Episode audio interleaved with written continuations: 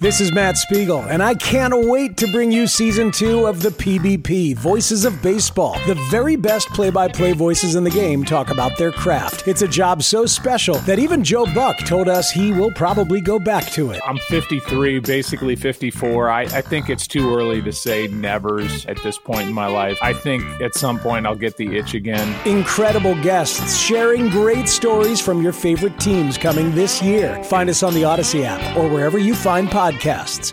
Was that ironical? Mully and Haugh, Chicago Sports Radio 670 The Score.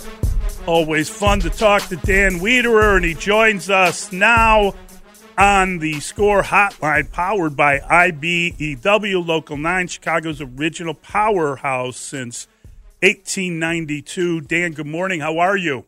Good morning, fellas. How are you?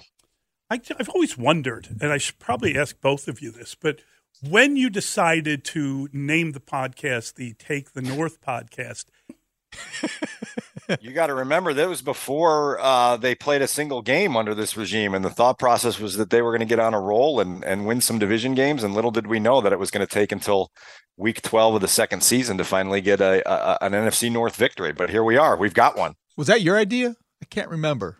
Yeah, I think so. The credit or blame you? I think it was toot, yours. Toot. I'll, I'll take credit. Okay, that's fine.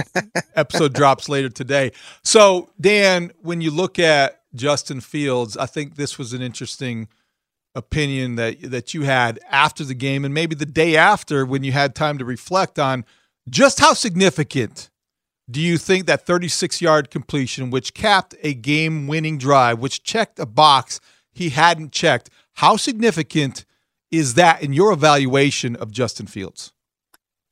Um, I'm pausing here for a reason because it, it, it's meaningful, and as I told you yesterday, that you know I, I spent my entire post game kind of detailing that play because of what it meant in the moment to a game-winning drive, which the team badly needed in a game that it, it, it couldn't afford to lose.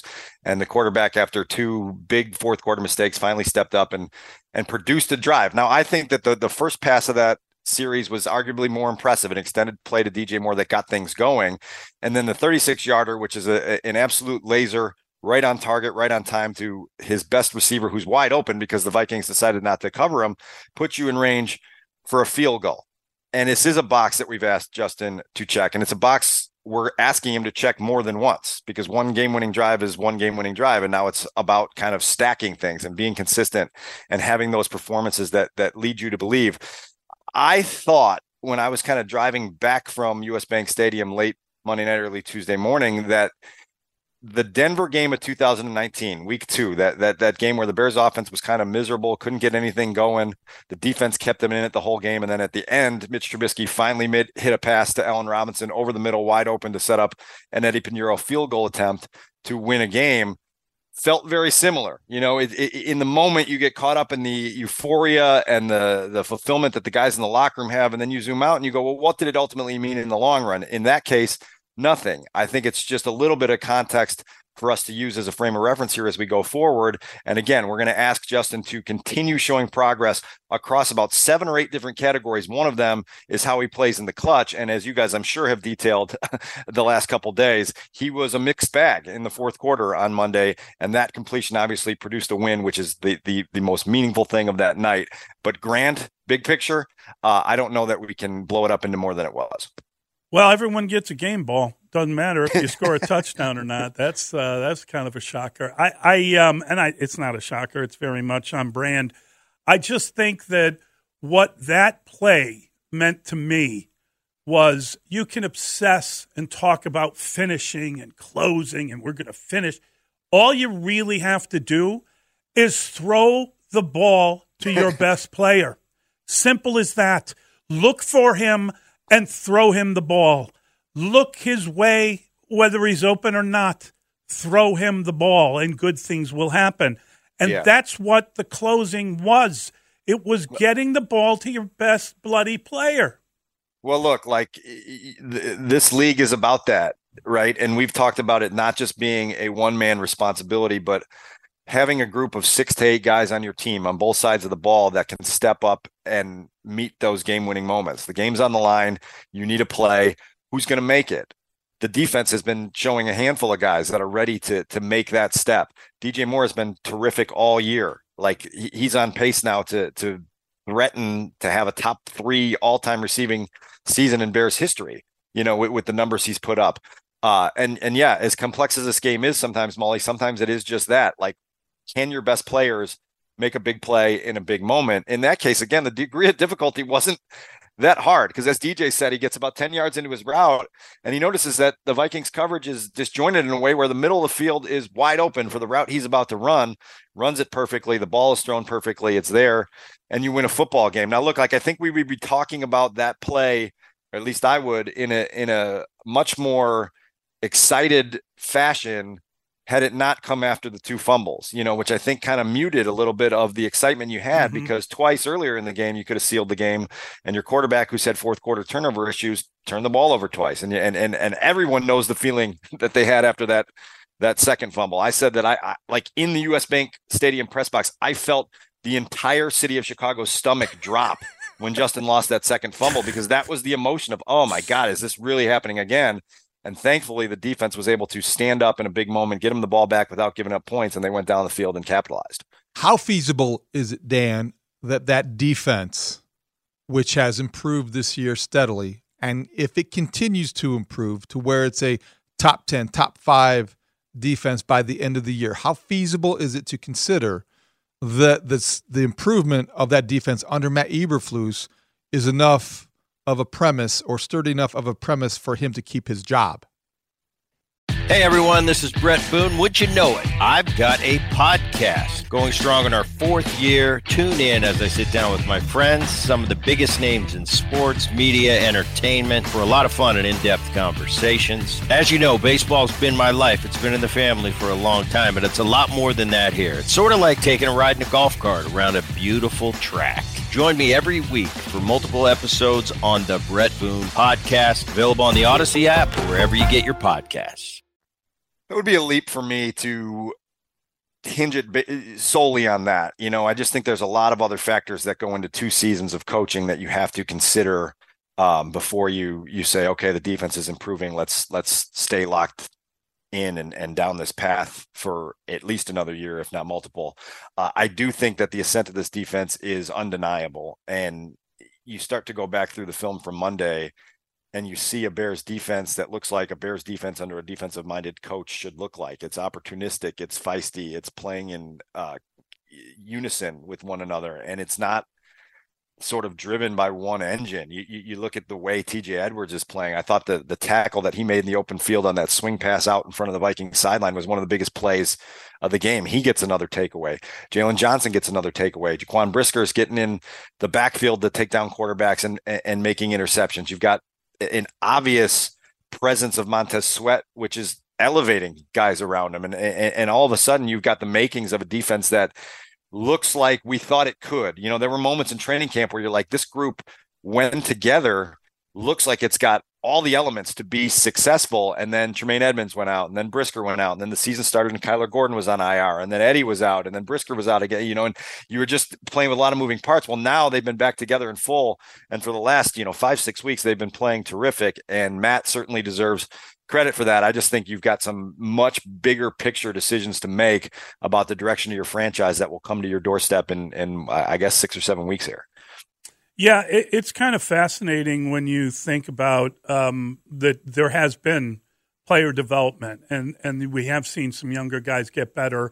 And um, I suppose you could also argue that, that Montez Sweat coming in changes them – enough to to sort of answer all sorts of issues. And it, it would be great if they were um, able to have that good a defense.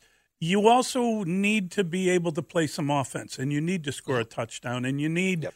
you know, you got all these high draft picks, uh, two really high draft picks, and we kind of imagine that happening uh, with the Bears going for offensive minded players. I, I mean, I, I said to David, you know, Danielle Hunter would look great opposite Montez Sweat. If you want to go out and spend some money and yeah. concentrate on getting another guy to rush the passer, Dexter's getting better. They've signed Billy. You could you could really make a big move and get a, a significantly better defense. but that's not going to change the issues that you have on the offensive side of the football. And that's not going to change the way, like, I think I don't like talking about draft stuff, Dan, until we get Right. closer to that season. Because look how extraordinary it was that they wound up with the number one pick last year. That mm-hmm. was that was you could argue flukish. It's very difficult to wind up there, and I hope it happens for them. Uh, but I think that if I look at this draft and the Bears are sitting at one and four, whatever it might be, the, you know the the first two quarterbacks we know about, the wide receiver we know about, but when you start talking about who is the fifth rate, fourth rated, fifth rated player, you're talking about offensive tackles. So, do you need an offensive tackle? Do you do you wrap your mind about that uh, around that idea? If you have a chance to get a, a uh, you know potential ten year starter, do you have enough at that point? You know, clearly you're going to have to get a a, a, uh center at some point or other. I, I just think when you know we start talking about how you get better, part of it is coaching, part of it is having the right offensive coach, part of it is uh, is knowing you have a quarterback. It is. It's a big pie chart that you have to to figure out and look like I, my worries about the offensive line are significantly less than they were Mhm. seven or eight weeks ago. All of a sudden, that that group is is playing together. They're healthy. They're uh, doing things that give you a chance offensively to succeed. Now, the quarterback discussion is obviously the the, the biggest one that we can have, and and the Bears are are exploring a world of possibility because of what happened with Carolina. You know, the, the, the Panthers completely unraveling, having their season torpedoed and then their coach blown out gives you an opportunity to explore possibilities that might not have been there for you if say you were picking seventh and 11th, you know, and then all of a sudden you say, well, it's a no brainer to stick with Justin because we're not going to have the option of choosing first in the line uh, out of this quarterback class that, that has a lot of people very excited. And now you do have that possibility. And so it brings a world of possibility to the desk of Ryan Poles.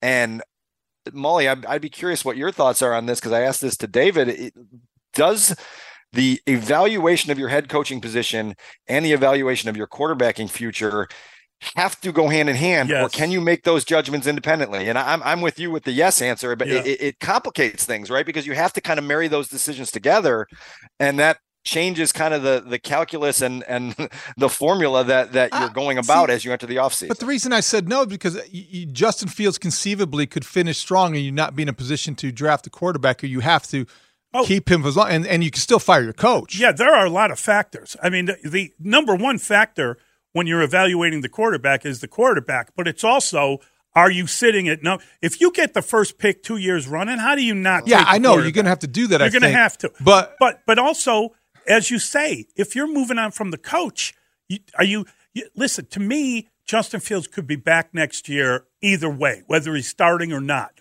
because you could decide that you're going to draft a guy, but maybe you're not going to start him right away. Maybe you're going to have him compete.